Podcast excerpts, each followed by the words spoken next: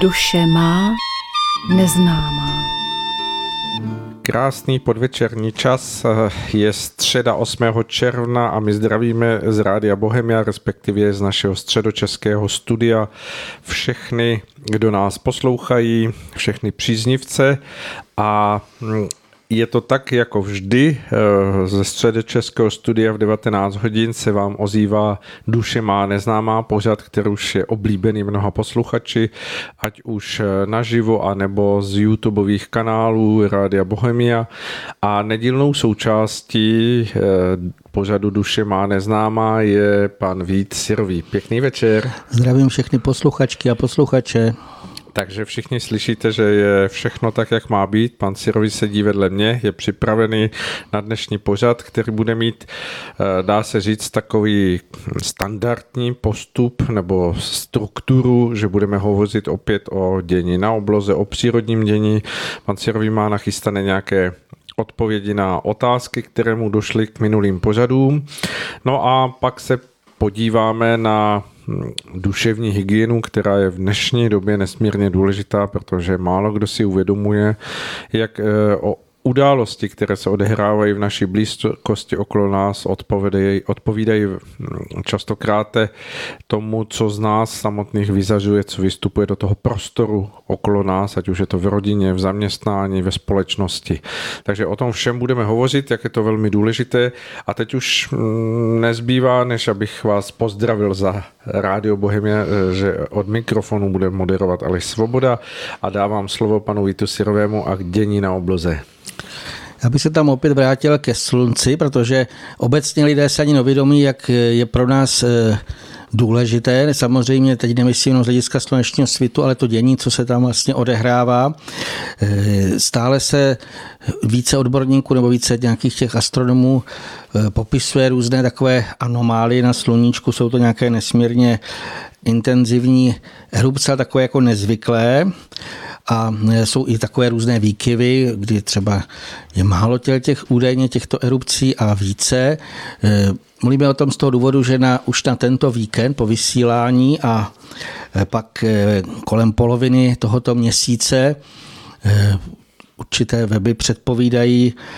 jakési velmi nezvyklé erupce. Ten důvod je, že Nejde třeba jenom o to, že lidé můžou pozorovat eh, polární záře, to je takové to, co nejvíc třeba zajímá ty lovce polárních září, ale eh, to vlastně důkaz, že to působí eh, na naše geomagnetické pole. No, to je nesmírně důležité, to každý už asi slyšel a v podstatě pokud by ten, řekněme, energetický úder, který by ze sluníčka takto přišel, vyvolal v něm nějaké větší změny, tak eh, eh, se ke mně dost takové video zajímavé, že by to potom mohlo eh, mít vliv na, úro, na mnohé úrovních, včetně toho, že by to mohlo skutečně vyvolat až v trhliny v zemské kůře, pokud by se změnilo. Ještě je tam to spojení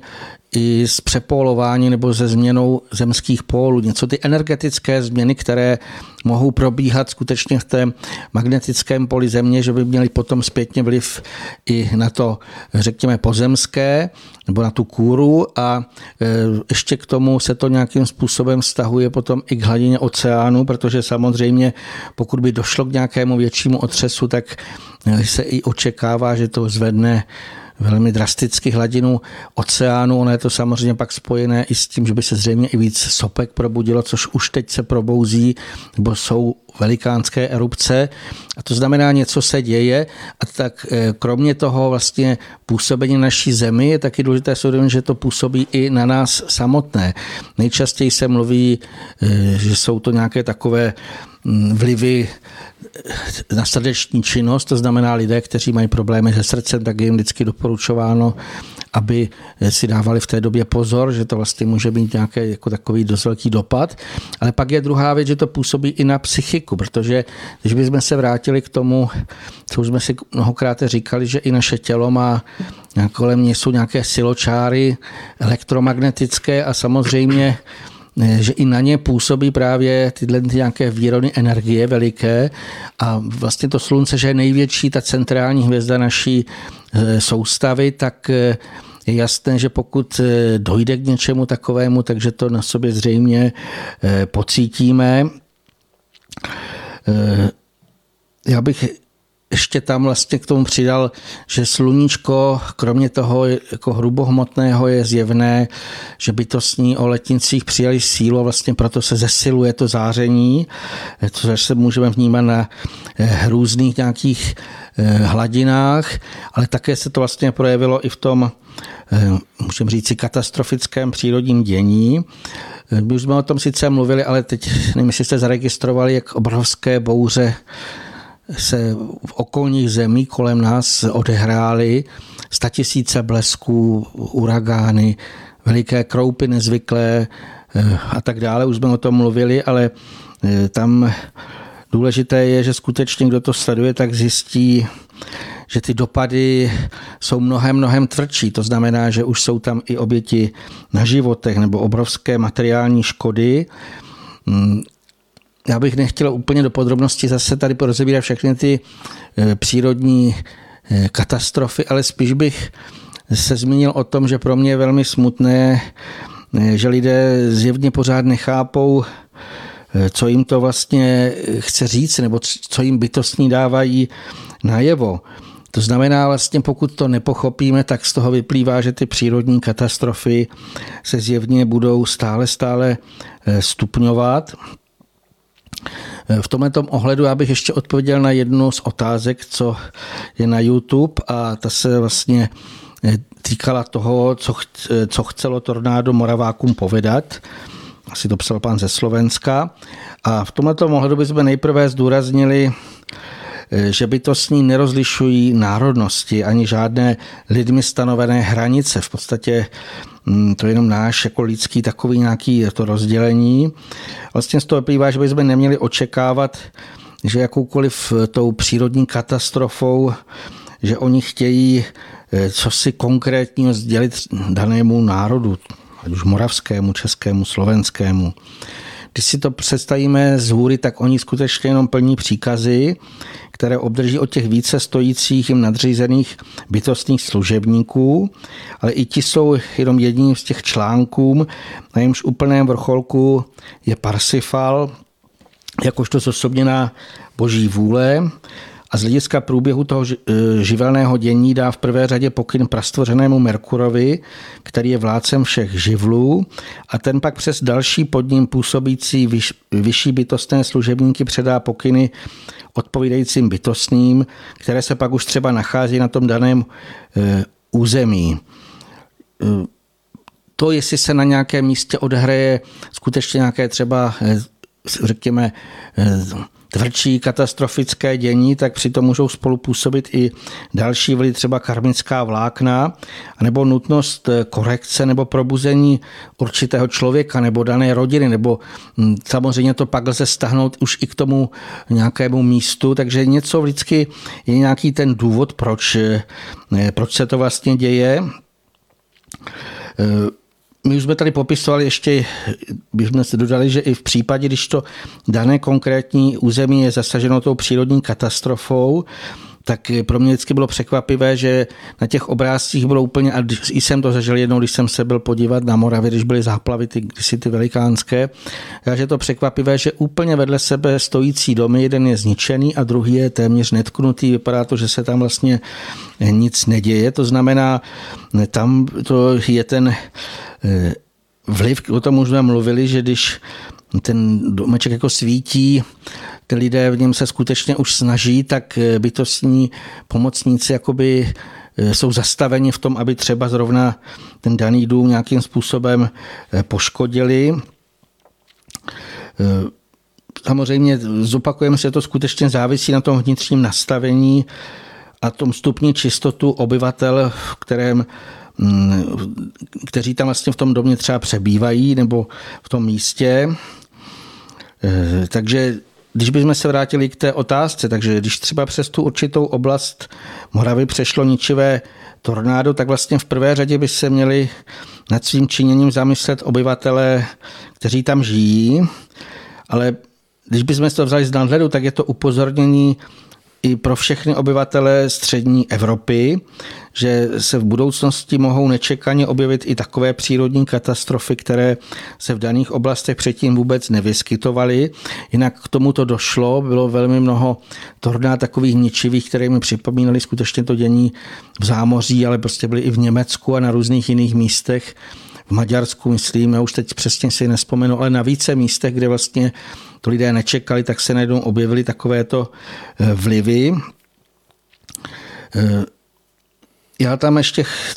chápu to, že vlastně obecně ty všechny přírodní katastrofy, i když by se odehrály i na opačné části země, třeba v Austrálii, tak eh, bychom je měli brát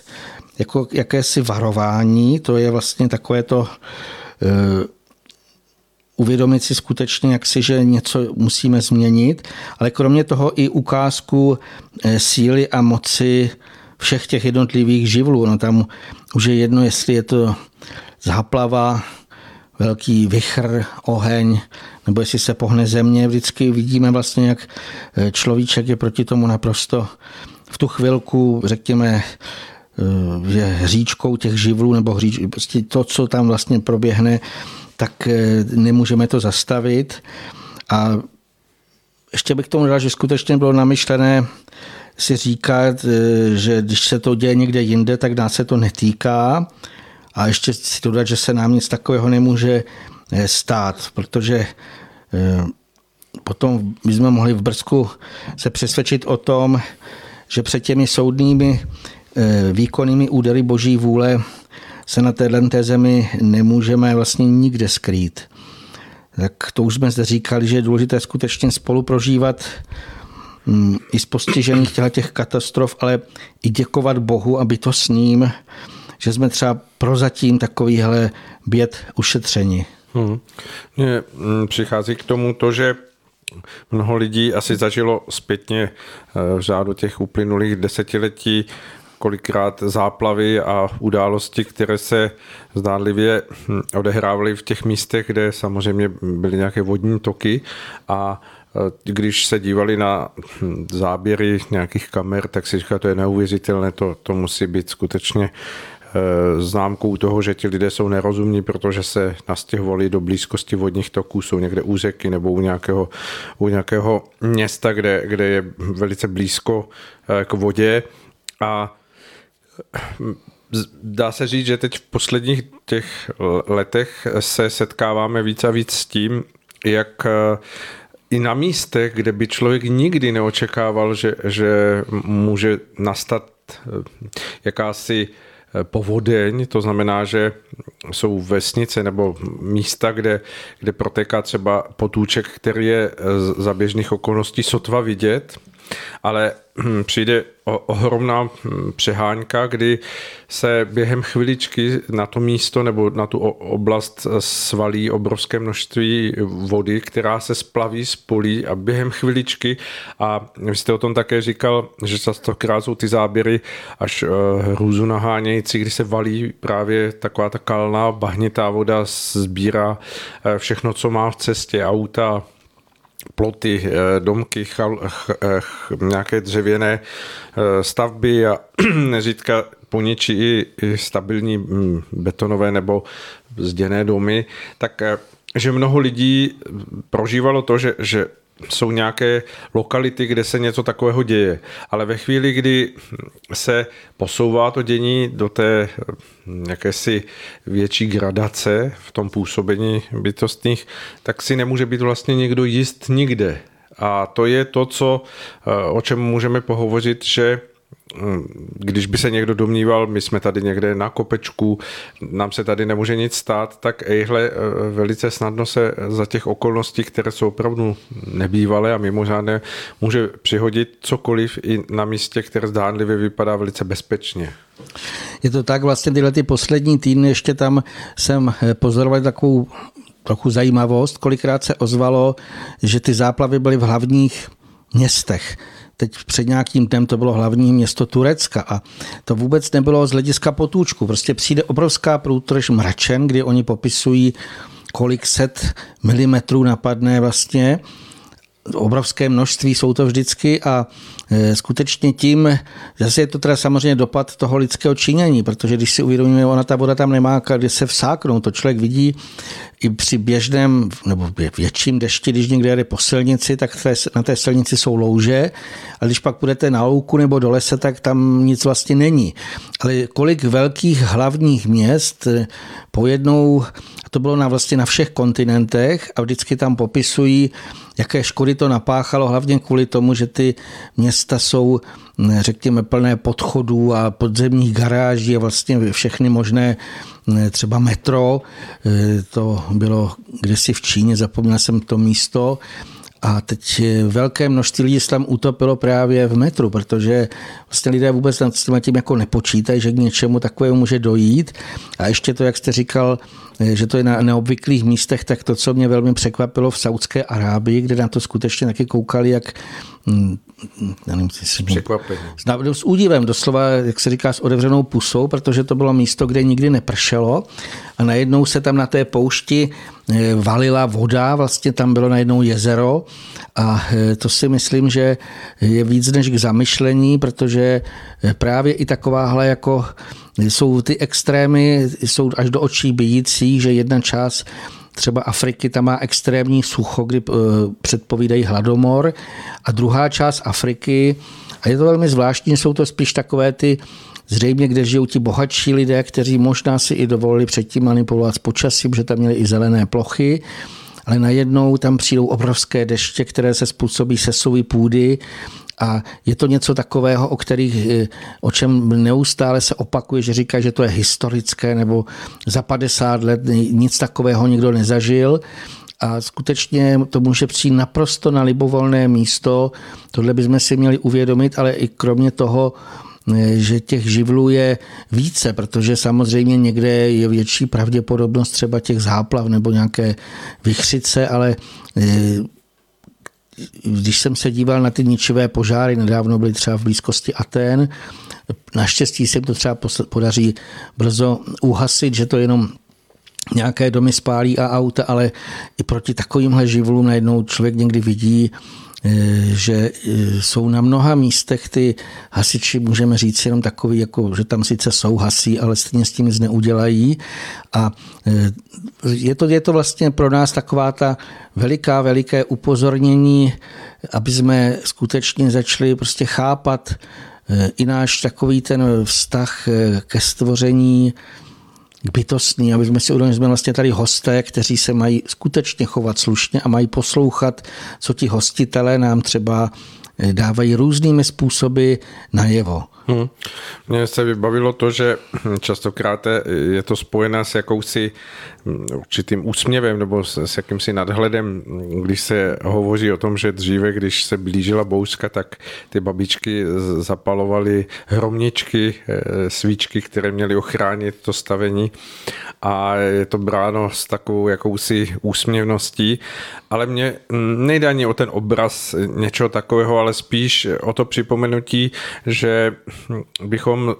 měli asi vyhlížet všechny tady ty události, které se ať už v počasí nebo v, v jakémkoliv uh, dění eh, v tom přírodním rázu na zemi odhrává tak s jakousi pokorou a svědomím už dopředu toho, že opravdu nikdo se nemůže být hm, považovat za hm, vy, výjimutého z toho eh, dotknutí tím, když se valí jakási vlna nějakého dění že, že na něho bude brán eh, veliký ohled, eh, pokud si zachová nějakou spůpnost a vnitřní eh, povrchnost nebo určitou pozici toho eh, jakéhosi vysmívání se eh, těmto, těmto dějům, že, že jeho se to netýká.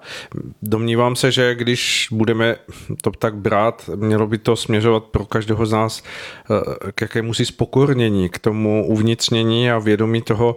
jak jsme opravdu maličkými a jak to ochranitelské, které se může nad člověkem vznášet, už se souvisí s tím, jak si stojí v životě celkově jako, jako lidský duch, jak, jako bytost, která tady má přinášet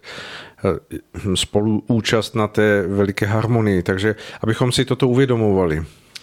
je to tak, vlastně ta pokora je úplně nejdůležitější a ta se vás týká i toho, s čím už jsem se setkal, že jsou lidé, kteří si myslí, že duchovně už jsou nesmírně vysoko a oni, když jsou na tom daném místě, že se vůbec vlastně nic nestane a tím jenom dokazují tu vnitřní píchu. My už jsme to tady říkali, pro mě vlastně jedna jediná možnost je, aby jsme eh, naslouchali vnitřně a skutečně eh, byli těmi poslušnými, kteří když dostanou buď nějaký vnitřní impuls, nebo velmi často bytostní, ještě to ukazují eh, různými jinými, jako kdyby těmi předzvěstmi, tak jediná možnost, jak se vyhnout těm tvrdým dopadům, je z toho daného místa prostě odejít, odjet nebo nějakým způsobem se doslova eh, i třeba někdy přesídlit, jako, tak, jako to bylo kdysi v dávných dobách, že když ještě tehdy naslouchali bytostným pomocníkům, tak když jim ti sdělili, že v tomto místě země má se prostě to tam úplně proměnit, tak oni byli tak poslušní, že vlastně ten celý, já nemůžu říct kmen, nebo to celé to národ, národ vlastně můžeme říci,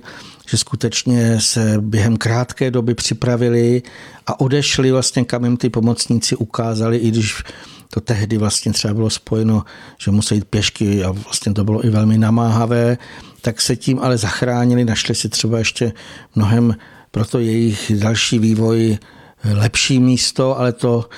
v podstatě byla právě ta naprostá poslušnost. My můžeme zase říct si boží vůle, protože skutečně ta stojí za vším. Hmm. Asi těžko by se to dalo dneska aplikovat v tom eh, rozdělení eh, světa, tak jak si ho lidé mezi tím už rozparcelovali, ať už jako národy nebo jako jednotlivci. Ale dá se říci, že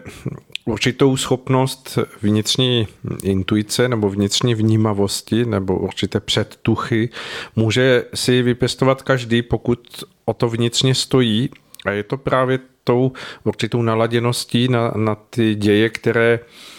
jsou neviditelné, ale v té poslupnosti z té neviditelnosti nakonec do toho viditelného přejdou. A mnoho lidí nějaké předtuchy má, nebo může hovořit i o tom, že častokrát třeba z nějakého vnějšího vlivu mu bylo umožněno, aby se od někud vzdálil, nebo aby se přesunul prostě vlivem okolností, které ho k tomu dovedly. A potom zpětně kvituje, že opravdu byl odveden v pravý čas, než se něco stalo tak eh, to je samozřejmě děj, který patří k životu a který by měl být námi hm, vnitřně posilován, oživován, souvisí to s naladěním mozkových částí, eh, o kterých jsme také už hovořili, epifýzou, šišinkou mozkovou, tím, aby člověk dokázal mít určité věmy nebo určité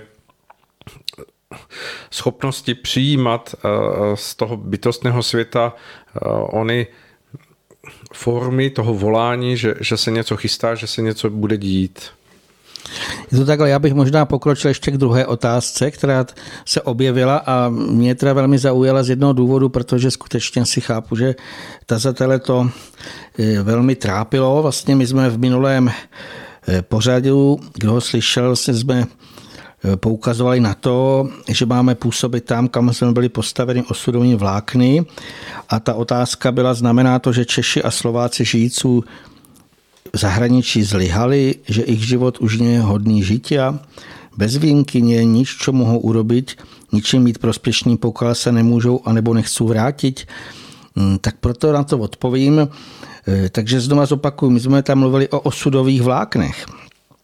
A to bylo úmyslné, protože aby to vlastně bylo zjevné, že se to netýká jen třeba toho konkrétního místa a rodiště. Eh, já si myslím, že teď, pokud by zembrali nějaké to místo třeba, kde se člověk narodí, tak jenom málo kdo z lidí v současnosti celý život eh, tam se trvá. Většina lidí jako nějakým způsobem se přestěhuje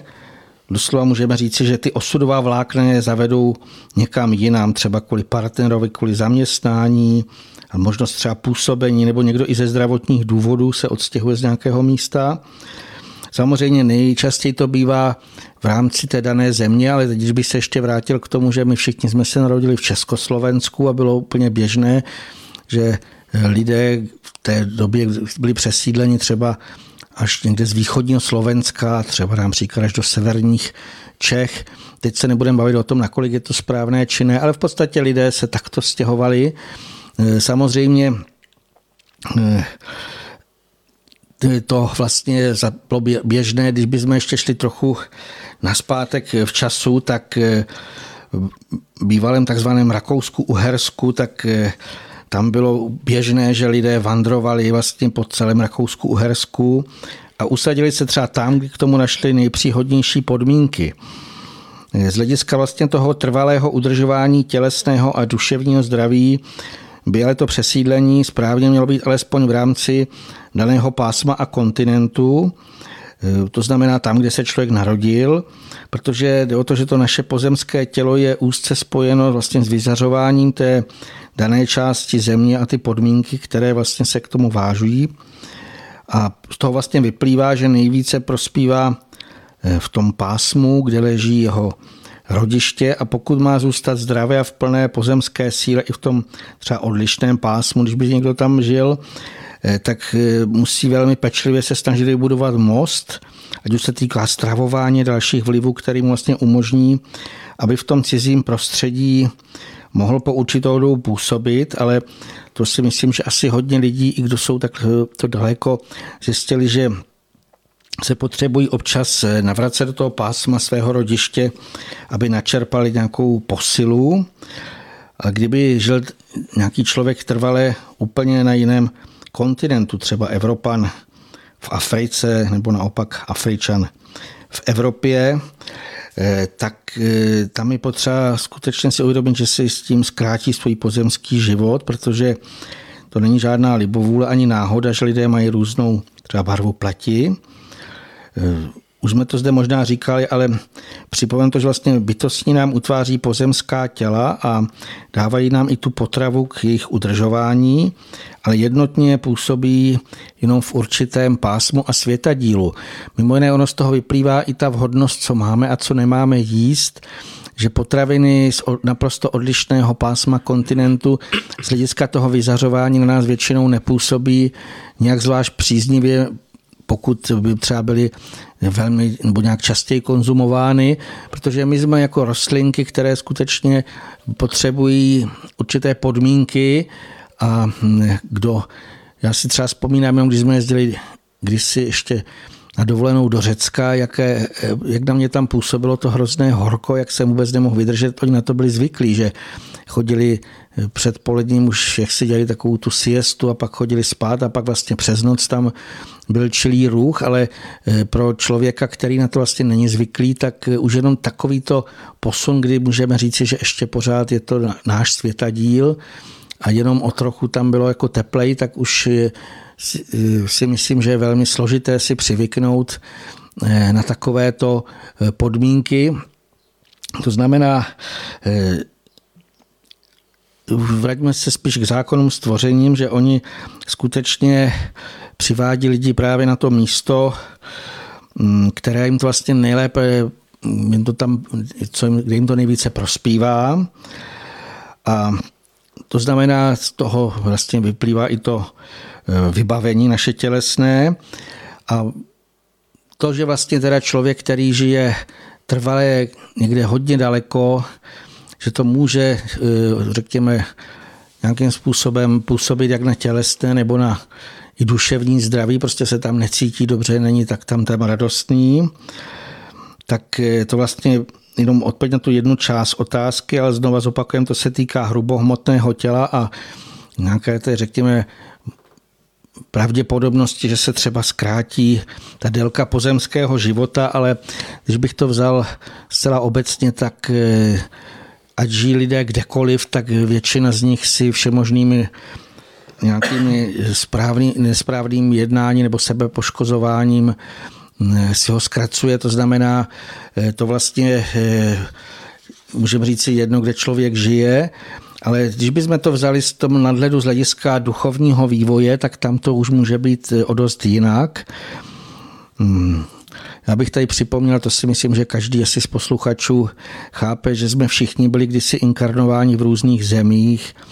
úplně v jiných kulturách na rozličných kontinentech. A mnozí vlastně se jim může někde v tom nejhlubším nitru nebo i v nějakých obrazech,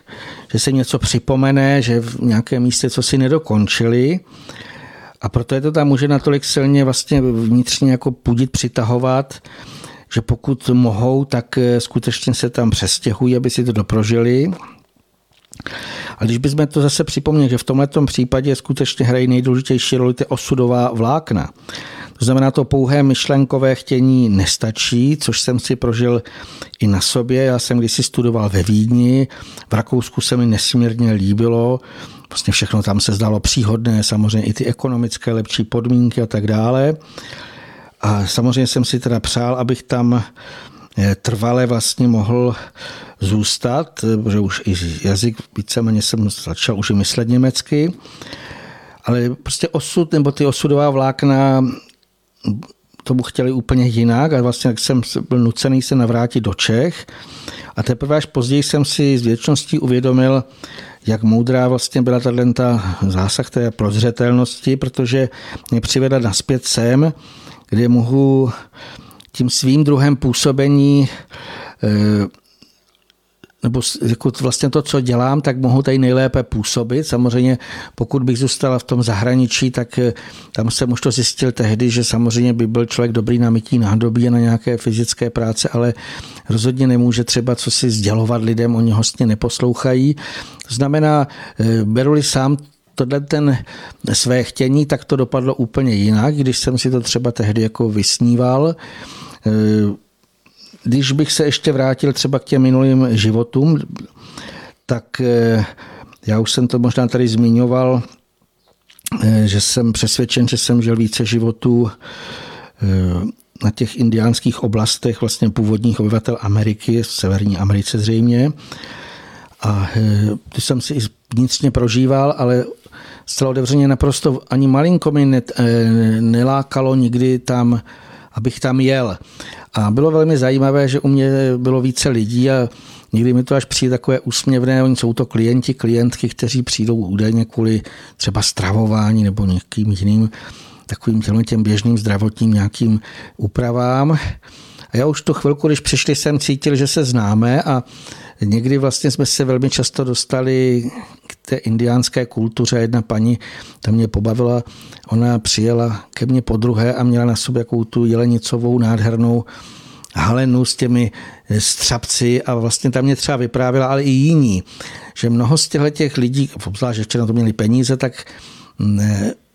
tak je to tam tahlo, že se tam měli podívat a teď hledali ty indiánské rezervace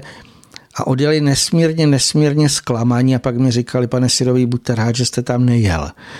A já nějak tak to taky vnímám, že vlastně tam e, už to vůbec není. To znamená, mě osobně to tam vůbec netahne, ale jsou samozřejmě jiní lidé, může, to znamená, všechno je individuální. A vlastně co se týká, z toho vyplývá, že my nemáme právo mluvit do života nikomu druhému, to znamená říkat mu třeba, vy jste se neměl odstěhovat tam či onám, je to tam nebezpečné, i když to tak může být, protože když si vezmu třeba tu střední Evropu, tak tady máme, jsem přesvědčen, mnohem pevnější podloží a v podstatě takové ty přímořské hlavně oblasti nebo někdy, kde se to hodně hýbe, tak je to úplně jiné, ale je to skutečně rozhodnutí každého jednotlivého člověka, takže Ehm, nemůžeme ani naznačit v té otázce, abych se vlastně k tomu vrátil, že třeba Češi a Slováci, kteří žijí v zahraničí, selhali, že pokud chtějí a udělají si na to prostor, tak i tam se mohou duchovně vyvíjet. Ehm, samozřejmě mnoho z lidí tam šlo vlastně kvůli tomu, že se tam více vydělává, tak pokud oni chtějí, tak můžou třeba finančně nebo jinak pomoci třeba svým dávným spolukrajanům, které žijí v té oblasti s těmi nižšími příjmy, to znamená, každý člověk může být e, něčím prospěšný, ať se nachází kdekoliv na této zemi. Takže bych chtěl toho tazatele uklidnit a povzbudit vlastně, že všechno, co prožíváme, může být něčemu dobré. A ještě bych se vrátil k tomu, že nejdůležitější je se navrátit do našeho duchovního domova, do ráje. Hmm. To samozřejmě asi je velice individuální, nebo dá se říct, každý člověk má svůj osobní příběh a můžeme vycházet z toho, že těžko se říká nebo popisuje nějaký vzor nebo mustr pro to, jak by ty věci měly vypadat, aby byly ideální. A hm, především platí to, že každý, kdo je, ať už je kdekoliv, tak by měl být člověkem se vším všudy, to znamená, měl by být tím lidským duchem, který se snaží v tom svém působení vždy na každém místě, kde se nachází, hm, přinášet především hm, vnitřní naladěnost toho radostného, tvořivého elánu, který je velmi potřeba, troufám si říct asi všude. A pokud v tomto stojí, eh, takže že zúročuje k tomu nějaké své poznání duchovní nebo nějakou výzbroj, která se mu dostala v nějakém vnitřním mm, zušlechtění eh, pochopení nějakých principů života, tak o to, o to lépe může splňovat tu svoji úlohu, ať už je kdekoliv. Ale to samozřejmě stojí vedle toho, co jste říkal vy s tím eh, pozemským tělem nebo i s tou vybaveností, která samozřejmě vždy určitým způsobem toho genetického vybavení souvisí s tím místem, kde jsme se narodili a tam je samozřejmě velice potřebné na to dbát a mít, mít na vědomí to, že že se v tomto směru těžko dají překročit zákony stvoření, že, že to člověk zlomí v tom, jako by to na něho neplatilo. A teď samozřejmě poukažme na to, že, že v tom výjimky nebo můžeme říci to, co se považuje, že se pak argumentuje, podívejte, ten je tady, nebo ten žil tady a dokázal tolik a tolik, nebo jeho život byl tak a tak dlouhý, tak výjimky většinou potvrzují pravidlo, tak z toho vycházejme, že každý v tomto směru potřebuje velmi dobře odcítit a velmi dobře odpozorovat, co si žádá i jeho tělo, i jeho duch. Já možná bych už teďka poskročil dál, protože aby to nevypadalo, že se pořád vznáším v těch natoblačných výšinách, tak bych ještě obrátil pozornost tomu současnému dění. A možná, že už mnozí o tom slyšeli, já bych tady chtěl uvést že ve švýcarském Davosu se právě pořádá týdenní akce Světového ekonomického fóra, vlastně na níž ta elitní nejbohatší třída zřejmě kuje pikle, já to tak si dovolím říci. To znamená rozhoduje, jakou čertovinu zase spustí. Je pravděpodobné, že dění se bude týkat i nás ostatní, jako oni nás považují za podřadné tvory, které by chtěli vlastně ovládat a zacházet s nimi hůře než s otroky. Eh, takže nabádám k bdělosti a chtěl bych tady připomenout, že vlastně po podobné schůzce na podzim roku 2019 byl spuštěn vlastně ten přes dva roky trvající skandál pandemie strachu. E, takže dle mého je dost pravděpodobné, že se opět něco chystá. Tam, co jsem slyšel, že hlavně v zahraničí se už e, začínají s mediálními kampaněmi, které mají za účel připravit lidi na ty údajné opičí neštovice. Už v březnu roku 2021 proběhla simulace této epidemie a v rámci vlastně tohoto scénáře se již odehrály ve více zemích takové ty osvědčené manipulační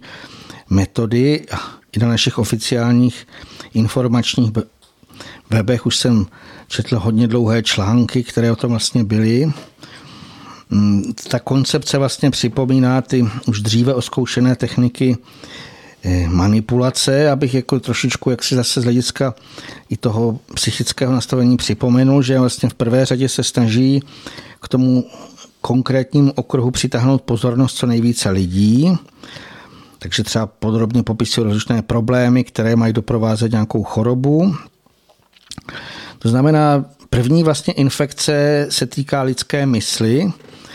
tam vlastně podsunu nějaké informace, které jsou buď polopravdivé, nebo můžou být i naprosto nepravdivé. E, potom vlastně se působí na emoce, to znamená nějaké cílené strašení. A vlastně to v té konečné fázi může vyvolat masové psychózy, to znamená ten obrovský strach a tak dále. Já bych tady dodal jednu věc, že aby mělo to vyhlášení té údajné nové pandemie patřičný dopad, takže jasné, že hlavní aktéři potřebují mít nějak více lidí s těmi vážnými zdravotními problémy nebo i úmrtí. Tam je jasné, že ta četnost a pravděpodobnost případného osobního kontaktu s nějakými infekčními opicemi je alespoň v Evropě téměř vlastně nulová, takže tím asi těžko lze strašit lidi. A zřejmě teda bude nutné, nebo budou, mohou použít i jiné prostředky. Obdobně jak to bylo u toho předchozího skandálu, tak je možné, že využijí ten už dříve osvědčený způsob vlastně té aplikace těch škodlivých látek z letadel. Samozřejmě otázkou, co tentokrát použijí, aby se lidé natolik drbali, že budou ochotní a chtít, aby, zase, aby si nechali stříknout už předem údajně zázračné injekce, které by tomu vlastně měli obrátit na svých stránkách nejnovější článek, co se to děje s kůží. A já tam vlastně popisu, jaká bojová látka mě v tomhle ohledu přišla jednou v noci. Já tam uvádím ty možné příznaky zasažení touhletou látkou a z toho vyplývající zdravotní problémy jak na fyzické, tak i psychické rovině. A mám tam i nějaké možnosti zmírnění těch nepříznivých dopadů, včetně protijedu a další léčivé prostředky. Já se tím nechci tady podrobněji zabývat a případné zájemce odkazují na ten uvedený článek, ale eh, přesto bych se znova vrátil k tomu, aby jsme byli bdělí. Eh, před, povíd, před pořadem jsme si tady velmi krátce povídali o tom, protože my jsme už na sobě něco i cítili, co se týká eh, očí, ale i velmi nezvyklé čichové věmy, že něco vlastně je ve vzduchu. Na více místech jsem to už cítil, že něco je takového nezvyklého a už byly i takové velmi zajímavé v oficiálních médiích upozorní, eh, že na určitém místě, to možná ještě pan Sobra doplní, eh, se najednou objevily takové záhadné, nesmírně silné dechové problémy, že to mělo vyvolat nějaké nezjištěné dráždivé zapáchající látky,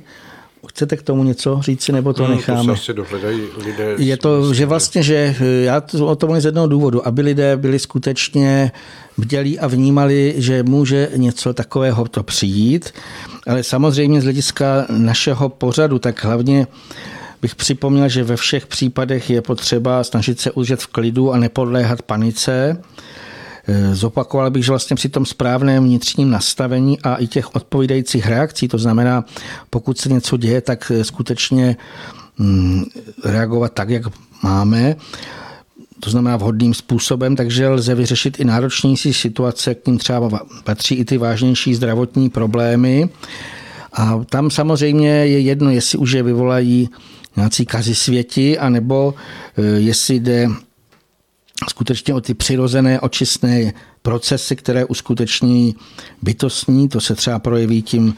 mm, značným pomnožení určitých mikroorganismů.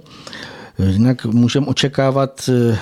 i takovéto případy, které skutečně se mohou nazvat jako epidemie. Samozřejmě z toho vlastně vyplývá, že ve všech případech se ostražití, dávat veliký pozor, mm, pokud eh, nejen na ty katastrofy, ale pokud i cítíme něco v tom vzduchu nebo v okolí nebo něco, eh, co vnímáme, že je nepříznivé, tak neříkat si, to je dobré, skutečně reagovat odpovědajícím způsobem. Eh, já sám za sebe můžu říct, že už jsem i se začal zabývat tím, pokud by něco takového nastalo, aby člověk měl třeba ty léčivé prostředky nebo i ten protijed. E, samozřejmě my nevíme, co bude. Ono se může stát úplně cokoliv, ale e, já jsem si vzpomněl takové to moudré rčení,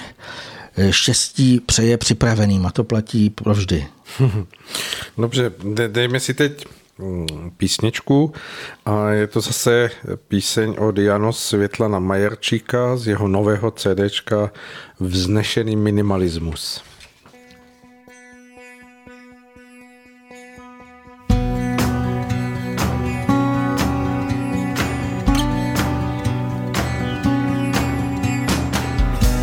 Dosť bolo blúdenia v zvrátenom svete. Vraciam sa chodníkom po stopách predkov.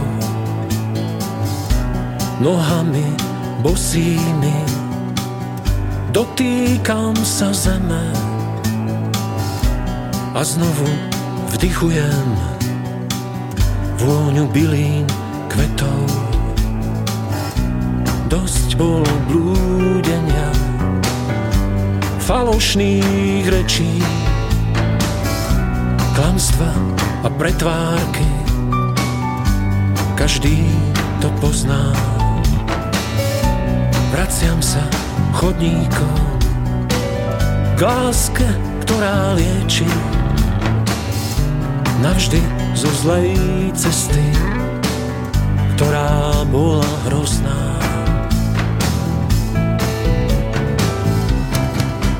Bolo blúdenia, mám dar a živé videnia bez chmár. Dosť bolo blúdenia, mám dar a živé videnia bez chmár. Dosť bolo blúdenia, mám dar a živé videnia bez chmár. Dosť bolo blúdenia, mám dar a živé videnia. Dosť bolo blúdenia. V zvrátenom svete. Vraciam sa chodníkom. Poďte, ak chcete. Nohami bosými Dotýkať sa zeme A znovu prežívať Všetko prirodzené Dosť bolo blúdenia Rozbitý čvánok Pochybných pravidel neprávosti pánov. Vraciam sa chodníkom a slniečko svitá. Nový svet Slovenou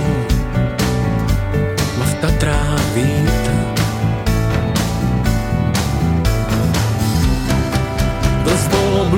Blúdenia, mám dar a živé videnia bez chmár Dosť bolo blúdenia, mám dar a živé videnia bez chmár. Dosť bolo blúdenia, mám dar a živé videnia bez chmár. Dosť bolo blúdenia, mám dar a živé videnia. Bolo blúdenia, mám dar a živé videnia bez chmár. Dosť bolo blúdenia, mám dar a živé videnia bez chmár. Dosť bolo mám dar a živé videnia bez chmár. Dosť bolo mám dar a živé videnia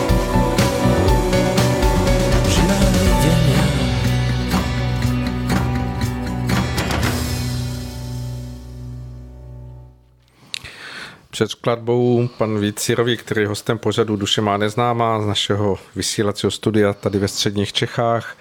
eh, říkal, že štěstí pře připraveným a já si myslím, že to, co zpíval Světlan Majerčík, tak doplňuje, že on tam zpívá dost bolo blúdění, a takže si myslím, že to úplně k sobě pasuje, že štěstí pře připraveným a dost bolo blúdění. A aby bylo dost blúdění, tak pojďme hovořit o tom, co máme nachystáno na tuhle část po skladbě a to je otázka duševní hygieny. Pojďme, pojďme povídat o tom. Já bych se vlastně tomu chtěl více věnovat, protože eh, skutečně je důležité, aby jsme se právě nenakazili něčím nepatřičným, můžeme říct si takto,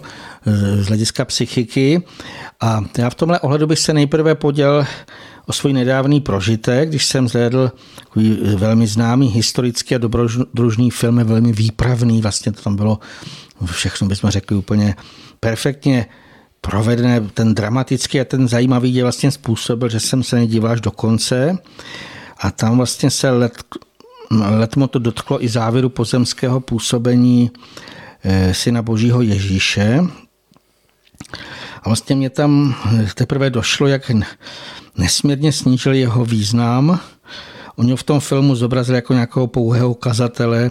a ten daný herec mě připomínal spíše nějakého odulého a zarostlého opilce. A co mě přišlo nesmírně smutné, že téměř všichni představitelé filmu v něm hráli důležitější roli a věnoval se jim proto mnohem větší pozornost. Já jsem si tam uvědomil tu zhoubnost takového zdánlivě humanistického nastavení, že ten cíl lidi cíleně odvádět od všeho božského nebo od toho vyššího. Jinak já jsem zjistil, že američtí producenti a režiséry skutečně mistrně ovládají ty techniky zaujetí rozumu a stále udržení té jeho pozornosti. To znamená, z toho pak vyplyne, že většinou jsou diváci k té obrazovce jako přikování, musí se dokoukat do konce. Mm, tam taky jsem si uvědomil, jak umějí mistrně hrát na ty struny pocitů, to znamená občas cíleně zapůsobí na určité většinou ničí emoce, e, to znamená, lidé si pak popláčí, myslí si, jak je to jako skvělé, ale když bychom si to vzali z toho globálu, když si tohle to všechno do sebe pustíme, tak dochází k těm zanesení těch nepatřičných forem do našich duševních záhalů. Někdo říká, že to pak si to nesete ve svém biopoli a můžeme to jakkoliv vlastně popsat, ale v podstatě pokud eh, se to stane, tak můžeme říci, že nějaký zavádějící nebo doslova i rouhavý film může způsobit jakousi duševní otravu a z toho vlastně vyplyne, co jsem nežil na sobě, vlastně, že v člověku se proti jeho vlastní vůli mohou po více dní v hlavě objevovat nějaké nepatřičné obrazy a myšlenkové formy, které by v případě, kdyby tenhle ten film třeba neviděl, vůbec by ho ani samotného nenapadly. Tak já bych tady chtěl zdůraznit, že kdyby obdobný film, takový ty výpravné, a skutečně ono je to velmi, musím říct, že to jako dokonalé třeba provedené, takže kdyby byl natočen se zcela čistými úmysly, měl by skutečně na zřeteli duchovní vzestup a, zušle, vzestup a zušlechtění diváků, přičemž jim třeba mohl správnou formou ukázat pozemského působení Syna Božího Ježíše a třeba jim vštípil jeho blahoslavenství nebo nějaké takové tyhle ty věci, které skutečně by měly mít v sobě v té duši zapsané, tak by to bylo naprosto v pořádku, jenomže vlastně k tomu žel ty současné produkty filmového průmyslu, alespoň to, co v té naprosté většině nevedou. Eh, jinak eh, ještě bych to přirovnal, že obdobné mm, zmatky můžou v duši vyvolat i mnohé mystické knihy. Oni taky předkládají nějaké milné, někým vymyslené třeba popisy nebo obrazy. A v podstatě člověk běžný tomu nemůže skutečně správně porozumět a proto si vlastně pak nemálo z těch čtenářů vyvozuje fantastické závěry, přemýšlí o tom, eh, ale tyhle ty děje neodpovídají skutečnosti a z toho vyplývá, že to odvádí od té správné cesty. A já bych tedy že vlastně nemusí jít jenom nějaké to mírné odchýlení, ale kdy může jít o takový naprostý obrat eh, naspět, Obzvláštně vlastně zhoubně v tomhle ohledu ještě působí ty díla, které zdánlivě předstírají nějakou duchovnost nebo že to je něco úplně eh, úžasného. Oni můžou skutečně ty skrze rozličné podněty působit až na nitro člověka, vlastně na našeho lidského ducha. A ten je tou hybnou silou našeho usilování, to znamená svým vnitřním chtěním určuje, zda bude člověk v tom dlouhodobějším horizontu směřovat tím či oným směrem, už jsme o tom mluvili, jako jak vlastně jako kormidlem, jak to může takto určovat. A ještě bych tady vlastně dal jednu eh, takovou tu další popis nebo nějakým způsobem obraz, aby jsme si to lépe mohli představit, tenhle ten vnitřní děj. Eh, bych to přirovnal ke zcela hmotnému a technickému procesu, kterým je řazením rychlosti v autě. Já myslím, že většina lidí jezdí v autě nebo to aspoň viděli. To znamená, je tam nějaká páka, my tam můžeme tlakem ruky eh, s ní pohneme určitým směrem a podle toho druhu zařazení se auto rozjede tak, jak mu to vlastně tímhle tím eh, činem určíme. A já bych tady ještě to úplně jaksi uvedl nebo popsal v té jednoduchosti, že když chceme směřovat dopředu, tak nesmíme zařadit zpátečku. No to, nevím, jestli to někdo zažil, že když se to, by se to stalo, tak může třeba nabourat do auto, které je za ním, ale taky se může stát, eh, že by spadl do příkopu, kdyby tam byl něco takového za tím autem bylo. Ale obdobné je to u duchovního chtění. Vlastně ono by mělo skutečně směřovat k těm světlým nivám a ušlechtilým hodnotám vzhůru vpřed. A pokud se lidé nechají čímkoliv zmystifikovat nebo zmát, tak to nasměřují to vnitřní eh, chtění nesprávně a v důsledku toho pak eh, můžou často bolestivě narážet na rozličné překážky. A samozřejmě tam je potřeba připomenout, že dokonce se mohou duchovně jakoby zřítit do té hrůzné propasti, které dojde k rozkladu jejich osobnosti. To znamená, pokud my se chceme tomuto vyhnout, tak bychom měli eh, ve všech ohledech být bdělí, to znamená, ať už se to týká vlastně čehokoliv, co slyšíme, čteme, vidíme. Já bych tady hlavně chtěl varovat před těmi skutečnými svůdci, které vlastně můžeme nazvat třeba jako architekty zla. Oni dokážou v té důsledky vystupněné vychytralosti různými formami umě skutečně ovlivňovat lidskou psychiku, doslova ji formují. A mm, samozřejmě mnoha způsoby k tomu dochází, ale připomenul, že vlastně už na všech stupních oficiální nebo řekněme státního školského systému už tam vlastně se takto na ní působí. A jeden známý psychiatr vlastně popisoval, že největší škody v tomhle ohledu napáchají univerzity. On je přirovnával k morální žumpě nebo indoktrinačním táborům. Vlastně tam radil rodičům, že když dají dítě na tu univerzitu, takže vždycky se jim po nějakých těch několika letech že to na něm zanechá nějaké ty škodlivé dopady. Jinak je velmi zajímavé, eh, že poslední roky tyto se to nesmírně, nesmírně zhoršilo, že vlastně do toho vstupují mnoho lidí, kteří dělají i ve školství, mi to popisovali, jak je to velmi eh, těžké tam vůbec vlastně vydržet, že to je neopravitelný systém, který se skutečně musí zhroutit. Jediné to řešení je to paralelní budování nějakých těch buď soukromých domácích škol nebo komunitních nějakých škol, ale v podstatě, že to oficiální školství už nelze, nelze nějakým způsobem vyspravit, ale důležité je, že skutečně už tam se obzvlášť všechny vlastně ty stupně těle těch škol se přes příliš působí na rozum a něco se tam chtějí do něj vtlačit, vtisknout, co ve většině případů potom vlastně se projeví nepříznivě. Eh, takže teď si někdo řekne, že jsem vystudoval několik škol, tak je to možné taky, je to takové postižení, souhlasím s vámi. Já bych se vrátil ještě spíš eh, k tomu dalšímu, co už vlastně říkal, že lidská psychika vlastně je cíleně zanášena rozličnými bludy, to už jsme o tom tady opakovaně mluvili formou mediálních kanálů, to je jedna věc, ale uvědomil jsem si, že skutečně i těmi rozličnými produkty toho show businessu a filmového průmyslu. Znova bych se vlastně vrátil k tomu prožitku po zhlédnutí filmu, že jsem skutečně delší dobu vlastně měl skutečně zanesený, zanesenou mysl nepatřičnými věcmi, Eh, to znamená,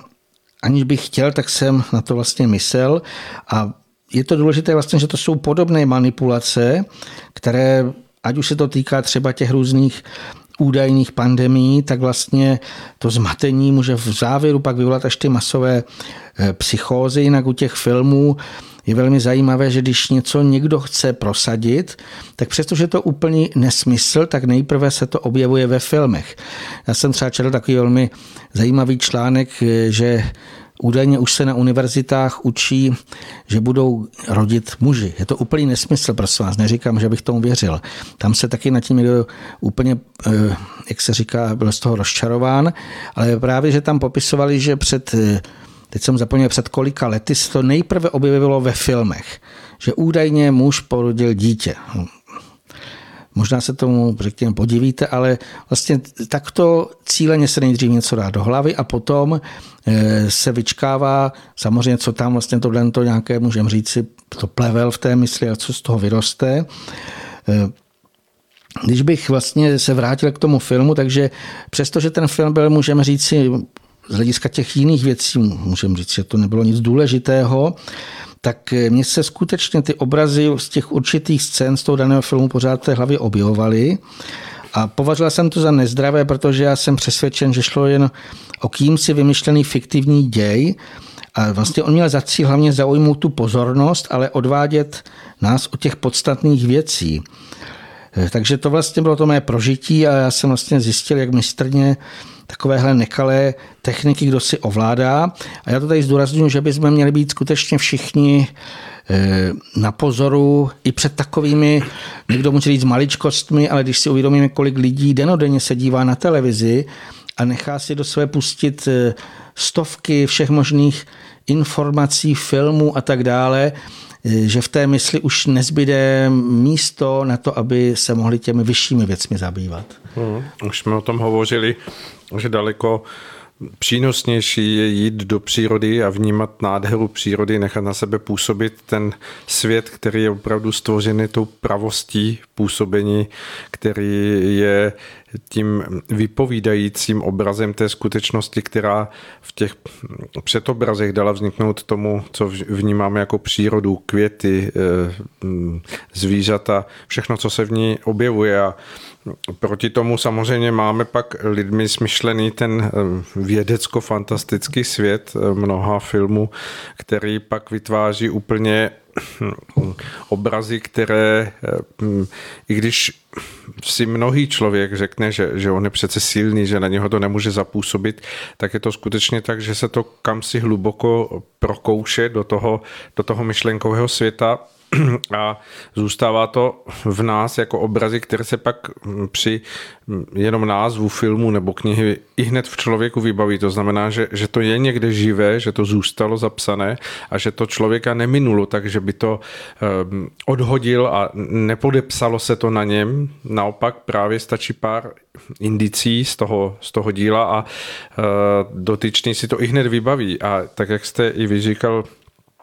mnohé ty scény nebo mnohé obrazy, které právě jsou vymyšlené tím, aby diváka nějakým způsobem překvapili, šokovali, zaujmuli, tak se vpisují hluboko a zabírají místo, které by samozřejmě mohlo být určeno něčemu daleko hm, vznešenějšímu nebo ušlechtilejšímu a třeba i tvořivějšímu, co se týká inspirace, že by člověk eh, nebyl jen konzument, ale byl by tím, kdo naopak sám ve svém myšlenkovém spojování a tvoření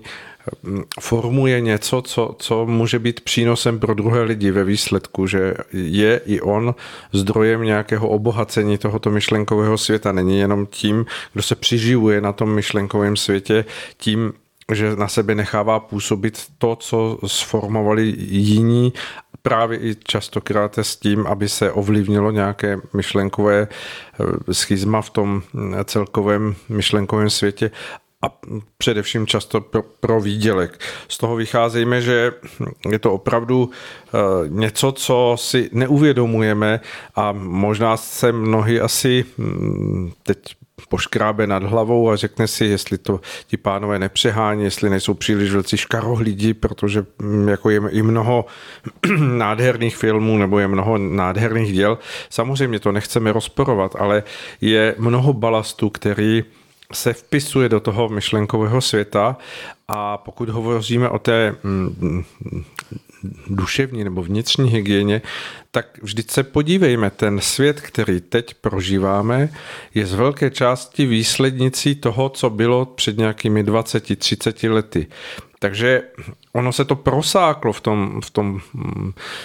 z toho myšlenkového světa do, to, do toho pozemského sformování mnohých věcí, nad kterými se pak lidé podivují a říkají, svět je podivný, kam se to řítíme, co se to děje, ale vždyť e, toto nejdřív proběhlo vždycky v tom myšlenkovém, bylo to prolomeno v tom myšlenkovém, aby se to nakonec stalo součástí, která nás tady obepíná, která nás obklopuje. Takže z hlediska této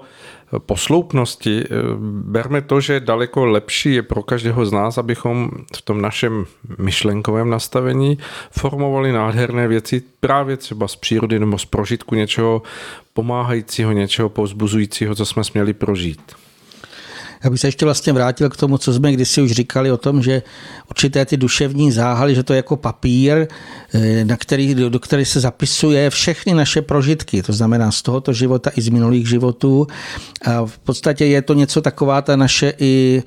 vizitka, řekněme, naší osobnosti a Samozřejmě jako toto, jako můžeme říct, je samo, už takto zavedeno, ale právě problém těch filmů je, že mnoho lidí je prožívá. A prožívá je, že to jako kdyby oni v tom filmu byli. To znamená, toto vlastně se zapíše do těch duševních záhalů podobně a to tam vlastně vnáší ty disharmonie, protože skutečně jsou to velmi často nějaké cílené a mimo jiné naprosto, já bych řekl, většina těch filmů v sobě má dost špatností, ať už se to týká eh, prostě takových těch scén takzvaně milostných, ale nebo i, řekněme, taková ta agresivita, to, jak se bojuje. A teď už si přesně nepamatuju, eh, eh, jak to když jsem slyšel na přednášce od pana doktora Rusnáka, možná jste o něm slyšeli, on tam popisoval, že byla provedena nějaká studie, když se v dané zemi, to už je to vlastně byla to starší studie, eh, pustili do televize akční filmy, nebo tam vlastně, kde se vlastně bojuje, kde se vraždilo a tak dále třeba v afrických zemích, že tam to bylo celkem dobře sledovatelné, protože dlouho neměli nic takového jako televizi, teď jim tam dali televizi a teď jim tam pustili nějaké takové eh, ty ošklivosti, kde se prostě vraždí, bojuje a že vysledovali eh, tehdy, já jsem zapomněl přesně, jestli to bylo plus 12 let nebo ještě o něco více, třeba 15 let, teď je to jedno, ale po nějaké době oni vysledovali nesmírně vysoký nárůst zločinnosti. To znamená, ty děti, které vyrůstaly i třeba jako malé, jenomže to prostě tam na ně působilo něco takového eh, agresivního, destruktivního, tak se to zapsalo do jejich dušičky a oni vlastně potom to brali, že to je normální někoho třeba zabít. Hmm. To znamená, tohle si lidé vůbec neuvědomují, co všechno si do sebe pustí a co potom právě po nějaké době eh, se to takto i v této nejhorší možné formě projeví. Mně se vybavuje hm, zkušenosti, které jsem zažil mnohokrát eh, u malých dětí, kdy běželo něco v televizi. A zpočátku eh, ty mnohé děti, které jsem směl vnímat, když se objevilo v tom filmu nebo v tom, co běželo, něco nepěkného, tak se báli nebo nechtěli to,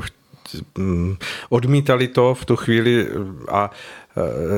rodiče eh, většinou reagovali jako, že ať se dívá, vždyť jako potřebují odolný ten svět, jako je takový, že hm, takováhle zkušenost mu samozřejmě jenom prospěje, aby, aby se příště nelekal nějakých věcí. A nikdo si neuvědomuje to, že, že v tu chvíli reagovala ta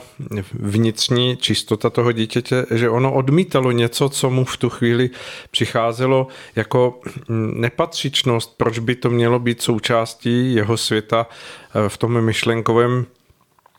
prostě ten, ten navenek projevený dětský strach nebo obava bylo vyjádřením toho, že to nechce, že, že se tomu vnitřně brání a e, pouze to, že, jak už to tak bývá, že ti dospělí chytří jako řekli, že to dítě přece se s tím srovná za, skutečně za pár let se už naopak jako s velkou žádostivostí dívalo na, na podobné scény, protože e, chtělo před druhými e, vynikat, jako že ho to neléká, že naopak jako to prožívá, že je nad věcí, tak to všechno se zapisuje do toho nastavení myšlenkového světa, který ve výsledku v tom hm, pohledu té, té původní průzračné čistoty, která tady měla být a mohla být, tak je zanesen spoustou věcí, které ve výsledku oslabují a odvádí energie, které pak chybí člověku k tomu, aby se věnoval těm opravdovým činům v každodenním životě, tomu, aby mohl být v těch malých i velkých věcech něčím způsob, nějakým způsobem prospěšný. No tam vlastně lidé se třeba podívují, proč se tak válčí, proč se tak zabíjí. A kdy já třeba vidím jako takovou přímou souvislost, protože jsem o tom četl, jsem si to sám prožil. Starověký Řím, vlastně to jste slyšeli, jak skažený, tak velmi často oddělili v cirku zápasy gladiátorů, kde se jako vraždilo. A oni ty římané se na to cíleně chodili dívat, aby se jako zocelili, aby se na to zvykli, aby teda jako jim to, že někdo někoho druhého propíchne, že tam teče krev, aby to brali jako normální. A vlastně z toho vyplývalo to, že skutečně lidé se vraždili, takže eh, to právě z toho vidíme teďka ty dopady, kdy se lidé diví, proč se to děje a ono se to děje, protože skutečně po dlouhou, dlouhou dobu je to do nás nějakým způsobem tím, touto formou škodlivou řekněme, zapisováno, ale já bych se tam ještě vrátil, jak jste o tom mluvil, já jsem si vzpomněl takový svůj hodně dávný zážitek z dětství. Já jsem naštěstí měl moudřejší, hlavně babičku, ta mi nenechala na nic koukat, ale jednou se prořekla, když se dívala na hrabě Drákulu. A já jsem se ptal, babi, na co se to dívala? A ona mi to vyprávěla. A já se několik let bál jít do sklepa. Skutečně. Já jsem nešel sám do sklepa, protože říkám, tam bude Drákula. Hmm. Stačila takováto maličkost. Ani jsem ho nemusel vidět, jenom to vyprávění bylo pro mě tak strašidelné, že až po dlouhé, dlouhé době, jako teda jsem se toho mi podařilo zbavit, ale právě takovéhle mnohé lidské, nebo spíš dětské strachy vyplývají úplně z běžných to, co si ten dospělý člověk myslí, no, no to je teda jako zajímavé a teďka to ještě třeba někomu vypráví a člověk má doslova na té duši zranění, když bychom to ještě tak popsali. Hmm, hmm. Mně se v tomto směru vybavuje osobní zkušenost. Skutečně jsem byl malým dítětem a o, o nějakých vánočních svátcích běžel film mm, císařův pekař a pekařův císař a já jsem se na to díval, protože jsme byli kdesi na návštěvě a tam byla scéna s tím golemem, který jde ku předu a, a všechno, co, co mu stojí v cestě, tak ničí. A já si pamatuju, že několik e, následných nocí se mi vždycky vracel tenhle obraz, e, protože e, mě v tom strašila ta nezastavitelnost té, té obludy, která, kterou tak, jak jsem ho v tu chvíli vnímal. A když to srovnám s tím dnešním světem, tak samozřejmě to je úsměvné, je to pohádka, je to, je to příběh, který má mnoho nádherných jako hlubokých scén s panem Verichem, ale přesto eh, je tam ta zvláštnost toho, jak skutečně na každého ty určité děje nebo ty určité scény působí jinak a jinak to zvládají dospělí, jinak to zvládají děti. A myslím si, že se v tom opravdu v dnešní době páchá mnoho zbytečných škod, že se hm, hm, dávají eh, nejrůznější fantastické eh, děje a obrazy, eh, které právě jsou spojené i s nějakou hrůzou, s něčím do toho myšlenkového světa dětí, protože tím se samozřejmě snižuje ta schopnost toho vnitřního naladění na něco čistého. Je to není to odolnost, ale je to pro, proražení uh, jistých hranic, které jsou okolo každé dětské duše vystavěné jako ochrana, aby nejdřív vyzrálo to dítě v tom čistém a, a jakémsi ochráněném prostoru a teprve pak mohlo být vystaveno něčemu, něčemu silnějšímu z toho dospělého světa. No tam já to beru jako skutečně celková eh, to jemnohmotné okolí naše je nesmírně, nesmírně znečištěné a nejenom ty děti, ale i ty dospělé to zanese, protože jak byste tady třeba říkal, to mnoho lidí říká, že si jde vyčistit hlavu a jdou někam do lesa, teď se tam jako kdyby přeladí, tak nebo si něco hezkého člověk přečte, třeba nějakou skutečně jako nějaký duchovní text, něco povznášejícího a teď můžou pozorovat, jako jak se potom cítí, prostě usínají a mají třeba ty hezké obrazy a jak je to jiné, když předtím něco do sebe pustili třeba i z toho filmu, ale ono může přijít i z toho jemnohmotného světa. Samozřejmě mluvili jsme tady o tom vícekrát, od vícekrát, jak je to vlastně obzvlášť to astrální úroveň, jak je nesmírně, nesmírně zatížená. Takže eh, vlastně se nemůžeme divit, eh, že italická mysl a velmi často i u nás, ale můžeme pozorovat i v okolí, jedná naprosto jinak, než eh, by to bylo v tom z hlediska toho vyššího principu mravního, když bychom to nazvali. Eh, takže já bych eh, spíš postoupil ještě k tomu, eh, že nejen teda tyhle ty ale i hmotné škodliviny jednoznačně jaksi působí na lidskou psychiku. Nedávno jsem tak zběžně zhlédl video nějakého vědce a on tam popisoval, které nepříznivé faktory dokážou téměř vyřadit z provozu epifýzu o jejímž významu jsme opakovaně mluvili, to znamená šešinka mozková, která je nesmírně právě důležité pro třeba přijímání inspirací a nějakých těch takovýchto eh, řekněme, důležitých eh, podnětů. A on, onen vědec on vlastně uváděl zejména hliník, jen se na lidi sype v rámci takzvaného geoinženýrství z letadel ve formě nanočástic. Dále popisoval nesmírně často eh, používaný glyfosfát neboli nechvalně známý postřik Roundup a kromě toho jako třetí faktor intenzivní záření vycházejících z mobilních vysílačů, ale i Wi-Fi sítí. A on o téhle té potněšilé trojkombinaci tvrdil, že toto je totálně zhouba, zhoubná zejména pro epifýzu, že už téměř nemůže normálně fungovat. Ale já bych tedy důležitě těch, těch obdobných škodlivin a nepříznivých záření nás vlastně atakuje mnohem více Přičemž i v tomto směru se všechno neustále stupňuje a eh, proto můžeme očekávat,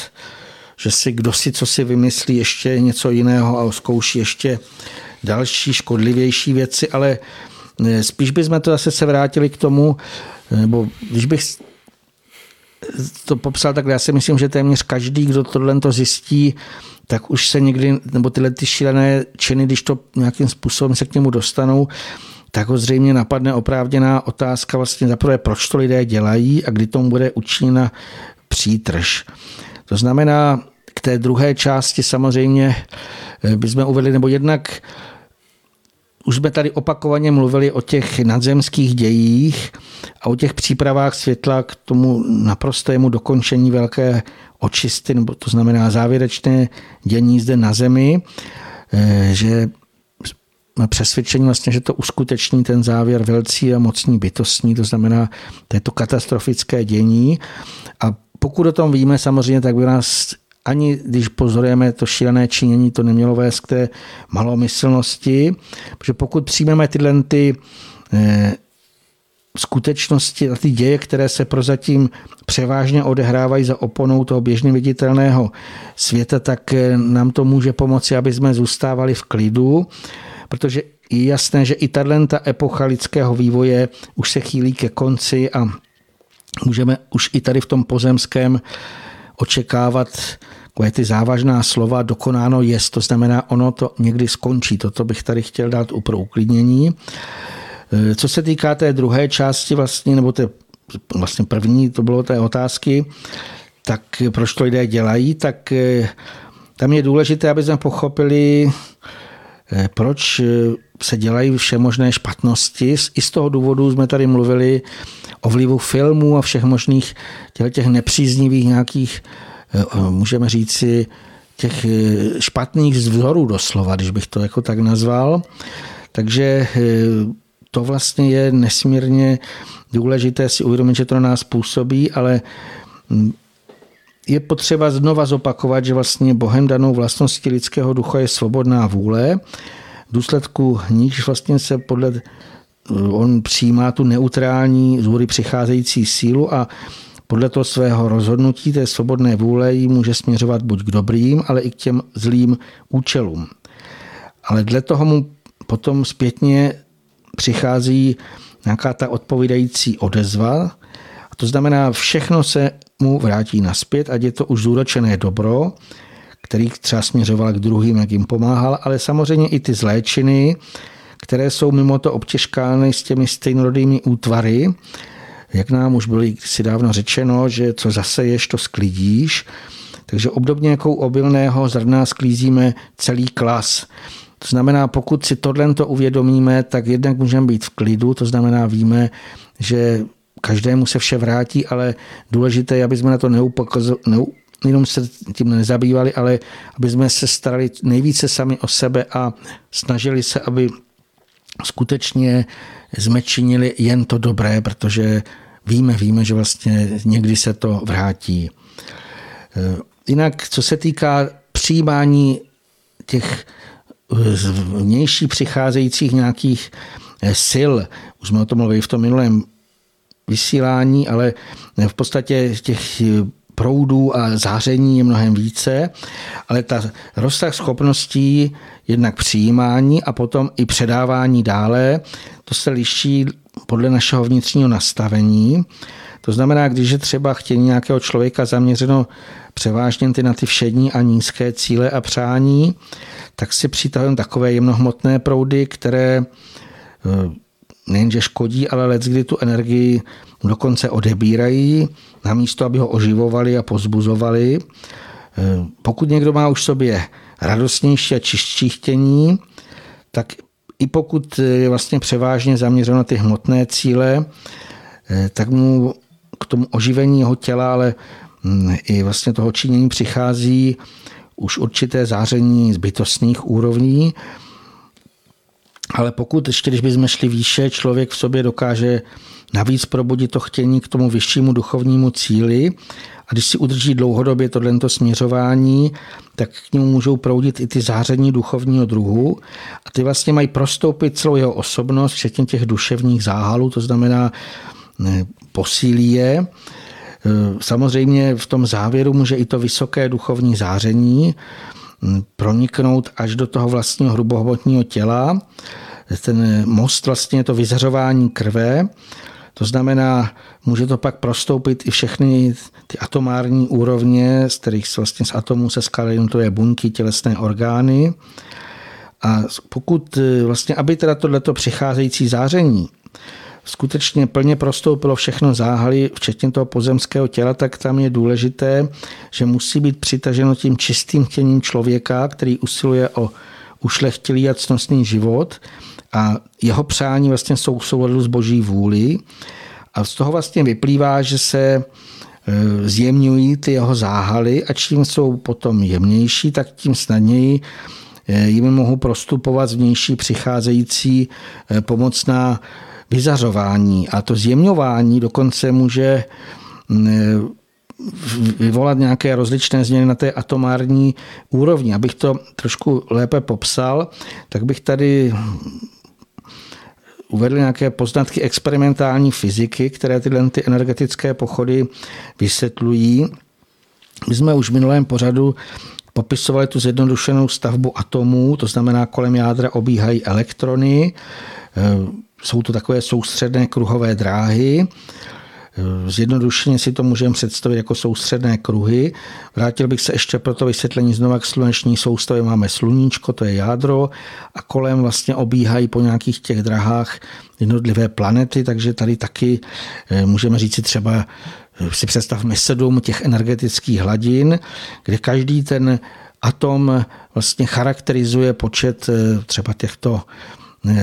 elektronů, které takto obíhají, ale důležité je, co vlastně je potvrzené, že když dodáme atomu vhodnou dávku zářivé, tepelné nebo elektrické energie, tak ten elektron začne rychleji obíhat. A když si představíme to jako auto, když jede příliš někdo rychle v zatáčce, tak ho to vynese, to znamená i ten atom potom může přeskočit na tu následující vyšší hladinu když bychom se vrátili k tomu duchovnímu jaderku, tak když mu dodáme tu odpovídající energii, tak tím, že dojde k jejímu nárůstu, tak eh, z toho vyplývá to silnější vyzařování té duchovní energie z jádra a vlastně pak se mohou více od něj zdalit i ty elektrony, to znamená, oni vlastně přechází na tu vyšší hladinu, ale tím dochází, můžeme říct, k zjemňování těch atomů. To znamená, představme si, že se to jako balónek nafoukne. A z toho vlastně vyplyne, že ty jednotlivé atomy jsou nuceny se od sebe více vzdálit. A když jsou takto vlastně třeba pomyslně zvětšené atomy rozpuštěny v kapalině, tak dochází k snižování hutnosti, to znamená hustoty. Jenom bych tady připomněl definice hustoty je definováno jako počet těch hmotných jednotek na nějaký daný objem kapaliny. Takže pokud se do určitého objemu tekutiny vejde méně atomů nebo těch molekul, tak ta hustota je zákonitě nižší. A my tady zdůrazněme kvůli tomu, že vlastně tím můžeme ovlivňovat proudění krve žílami a cévami. Když bych vzal jako takový ten jeden z nejdůležitějších aspektů, nebo mm, je rad, jak eh, snížit rizika srdečně cévních onemocnění, to znamená, že krev musí volně proudit eh, kre, eh, žilami nebo cévami nebo i vlásečnicemi, vlastně vším musí tam být ten průtok a to je tehdy, pokud je ta hustota nižší. Takže když my si uvědomíme, že tím vlastně, že se energeticky prozáří, to znamená, že ta vibrace jako je vyšší, tak v tu chvilečku vlastně je, ten, je tam vlastně, můžeme, když to představíme, se najednou mnohem lépe ta krev proudí tam, kam má, to znamená, je to po všech i po tom zdravotním, z hlediska toho zdravotního je to po všech, řekněme, ohledech je to nesmírně pro nás prospěšné. Když bychom to vzali naopak, ty pomalejší vibrace, to znamená, to je takové to stažení, to může být i strachem, ale i takovou tou strnulostí a tak dále, tak to zase naopak způsobuje, že vlastně krev jako kdyby houstne, těch vlivů je víc a teď se jenom o tom záření. Hmm, spíš bychom si z toho měli vzít to dobré, jak je životně důležité se otevírat a ladit se na ty vyšší zůry přicházející proudy sil, třeba těch, o kterých jsme mluvili v minulém eh, pořadu, protože skutečně tyhle zásobování těm posilujícím proudy záření má vliv na všechny úrovně, včetně té atomární. A když bychom si vzali, že ten opačný se stav, když atom není dostatečně mu dodávány všechny potřebné energie, tak klesá jeho vyzařování a když se sníží energie pod určitou mez, tak se stává eh, ten atom nebo molekula pro organismus nepoužitelný a proto eh, ho musí vyloučit. To znamená, z toho následně vyplývá i nutnost častěji doplňovat eh, chybějící látky. Já bych se ještě vrátil k tomu, co jsme říkali v minulém pořadu, vlastně o tom oživování duchovního záření, ke kterému dochází každoročně na letnice novým přílivem síly ducha svatého. Takže když bychom si to vzali v tom správném, při tom správném nastavení a otevření, že mimo jiné to přináší osvěžení a omlazení až do těch úrovní eh, hrubohmotného těla, ale důležité je si uvědomit, že aby nám i takové to vlastně dary přinesly to trvalé můžeme říct, celkové zdraví, tak jednak musí být odložena nějaká ta těžší karmická vlákna, která e, vycházejí nebo z toho, co jsme vlastně předtím dělali špatně, ale dále vlastně ještě je důležité, že aby jsme byli zdraví, tak je jasné, že musíme trvale žít v souladu s boží vůlí. E, jinak bychom už tady povídali předtím, ale já bych nazval, že požehnaná budíš doba, kdy vlastně se lidé budou takhle harmonicky spolu zachvívat se zákonitostmi stvoření a to pak bude docházet k tomu, jsem přesvědčen, že i v našich tělech se budou odehrávat léčebné a obnovné procesy, jaké by se dneska ještě v současnosti lidé by to nazývali jako zázraky. To znamená, když si uvědomíme a vlastně pochopíme, jak můžeme svým zářením, teďka bereme, nebo svým chtěním, využívat eh, všechny ty druhy záření, které nás obklopují, eh, k tomu nejen vnitřnímu vzestupu, ale i k tomu plnohodnotnému pozemskému životu, tak já si myslím, že se posuneme o notný notný kus kupředu. Hmm. No, je toho k přemýšlení více než dost a mě samozřejmě zaujal ten obraz, který jste připodobnil, že ta sluneční soustava s tím středem slunce a okolo obíhajících planet je svým způsobem jakýsi velký model atomu, tak zase to můžeme vzít zpátky, že v tom případě se naše tělo eh, jeví jako jakýsi kosmos, ve kterém eh, koluje obrovské množství eh, atomových soustav, ve kterých se vlastně odehrává něco podobného, že jsou tam kroužící energie okolo, okolo těch, těch pevnějších bodů toho každého jádra. A tak jako tím vesmírem může procházet záření a také prochází to, to, to kosmické záření, které přináší vždy jako ty proudy, eh, o kterých můžeme hovořit, že jsou v tom dlouhatanánském čase vývoje vesmíru hm, přinášející etapě vývojové, tak i to naše tělo je schopno přijímat záření, které se samozřejmě může stát tím nosičem nebo přijímačem těchto záření, které vstupují do, do nás a uzdravují, přináší ozdravující proces, tak jako se to může dít v tom velkém ve vesmíru, tak se to může dít i v každém atomu a tím pádem i v každém dílku našeho těla. Takže je to nádherné, co můžeme ovládat, co můžeme svým způsobem Eh, ovlivňovat, aniž bychom si to uvědomovali právě naší naladěností a otevřeností, abychom byli prostupní tomu proudění světla. A jak jste vy zmiňoval, teď čas, který proběhl před krátkou dobou o letnicích, tak to je jedna z mocných příležitostí pro to, aby se našemu tělu, našemu duchu, všem záhlům, které nosíme, dostalo té oživující energie, ze které potom můžeme dál tvořit, působit, být skutečně lidmi. Já totiž považuji za úplně úžasné, viditelné takové to, ty důkazy, když člověk pozoruje přírodu, vlastně tam, kde teda člověk nějakým způsobem nezabrání, jak vidíme, z jak málo dodatkovými, jak bych řekl, teď abych to správně popsal, kolik málo potřebuje příroda, ale i některé třeba zvířata, které eh, třeba kůň, jak dokáže jakou energii vyvinout a co vlastně mu málo stačí. A vlastně všechny možné eh, důkazy vidíme, jak krásně bytostné, kteří vlastně máme správně mít ještě jaksi na vyšší úrovni, tak jak bytostné dokáže zužitkovávat tuto sílu. Samozřejmě vždy jde o ty krouživé síly. Když si uvědomíme,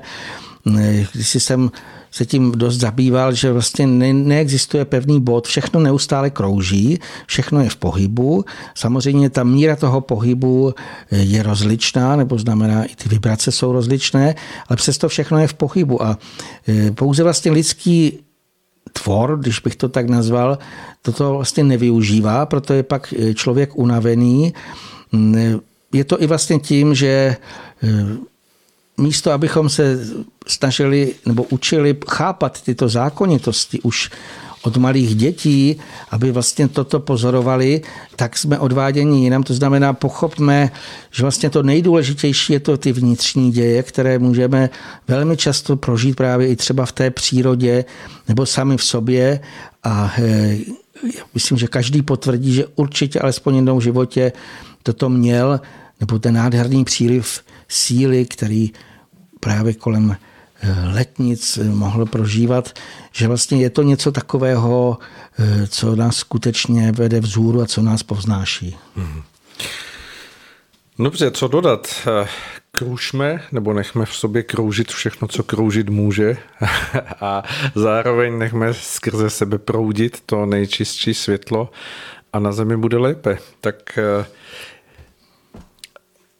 co popřejeme našim posluchačům teď do těch už stále letnějších dní, protože my v červnu už mm, pořád duši má neznámá mít nebudeme, budeme mít až zase v červenci, tak co popřejeme do těch blížících se dní, kdy nás čeká slunovrat, co bychom jim popřáli? Já bych se stále držel to, co už jsme mnohokrát přáli, skutečně aby jsme si udrželi jednak to své správné vnitřní nastavení, to je vlastně prvotní, ale i to fyzické a psychické zdraví, protože já jsem přesvědčen, že tyto, toto letní údobí, přestože to vypadá, že jsou to jako zase prázdniny, že to je jenom takové to samé radostné, takže ty změny budou probíhat, bude vlastně se mnohé odvíjet, takže za všech situací eh, zůstávat eh, v důvěře vlastně že to dobře skončí a pokud eh, se správně postavíme, tak eh, skutečně to všechno dobře skončí pro nás. Takže přeji všem,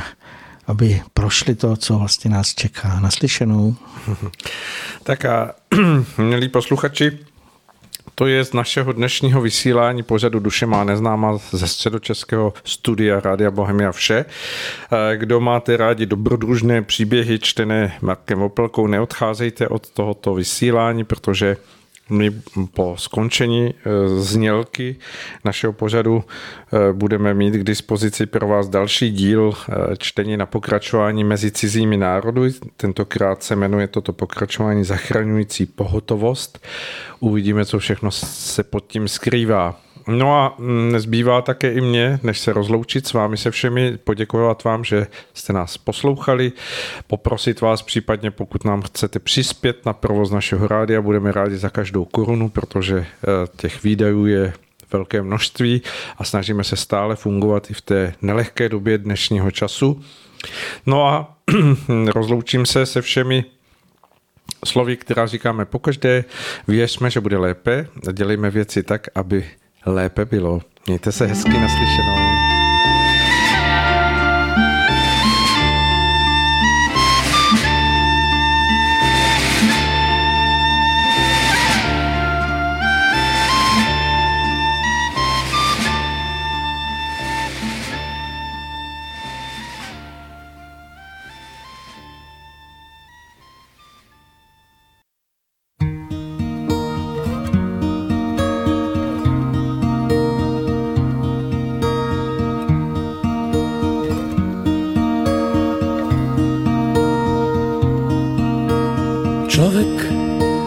Slobodná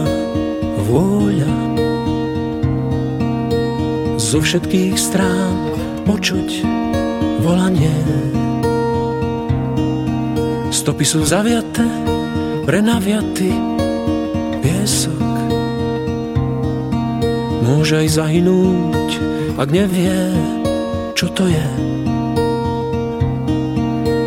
Človek a jeho slobodná vôľa vtláča duši isto svoju pečať. Karma zmenou nastúpenej cesty bude nové vlákna do tvojho plášťa vpletať. Slobodná vôľa, slobodná vôľa, slobodná vôľa, slobodná vôľa. Človek a jeho slobodná vôľa. Veľký a mocný je tento deň. Vyšiel rozsievač, aby rozsieval duchovné zrnká, mocný čarodej. Človek a jeho slobodná vôľa. Určitý smer hlboký vplyv. Ako sa rozhodne, tak sa rozhodne. Nebude miesta, kde by sa pred následkom skryl. Slobodná vôľa, Slobodná vôľa, slobodná vôľa, slobodnú vôľu máš. slobodná vôľa, Si slobodný, slobodná vôľa, máš slobodnú vôľu. slobodná vôľa, Slobodná vôľa, slobodná vôľa, si slobodný, slobodná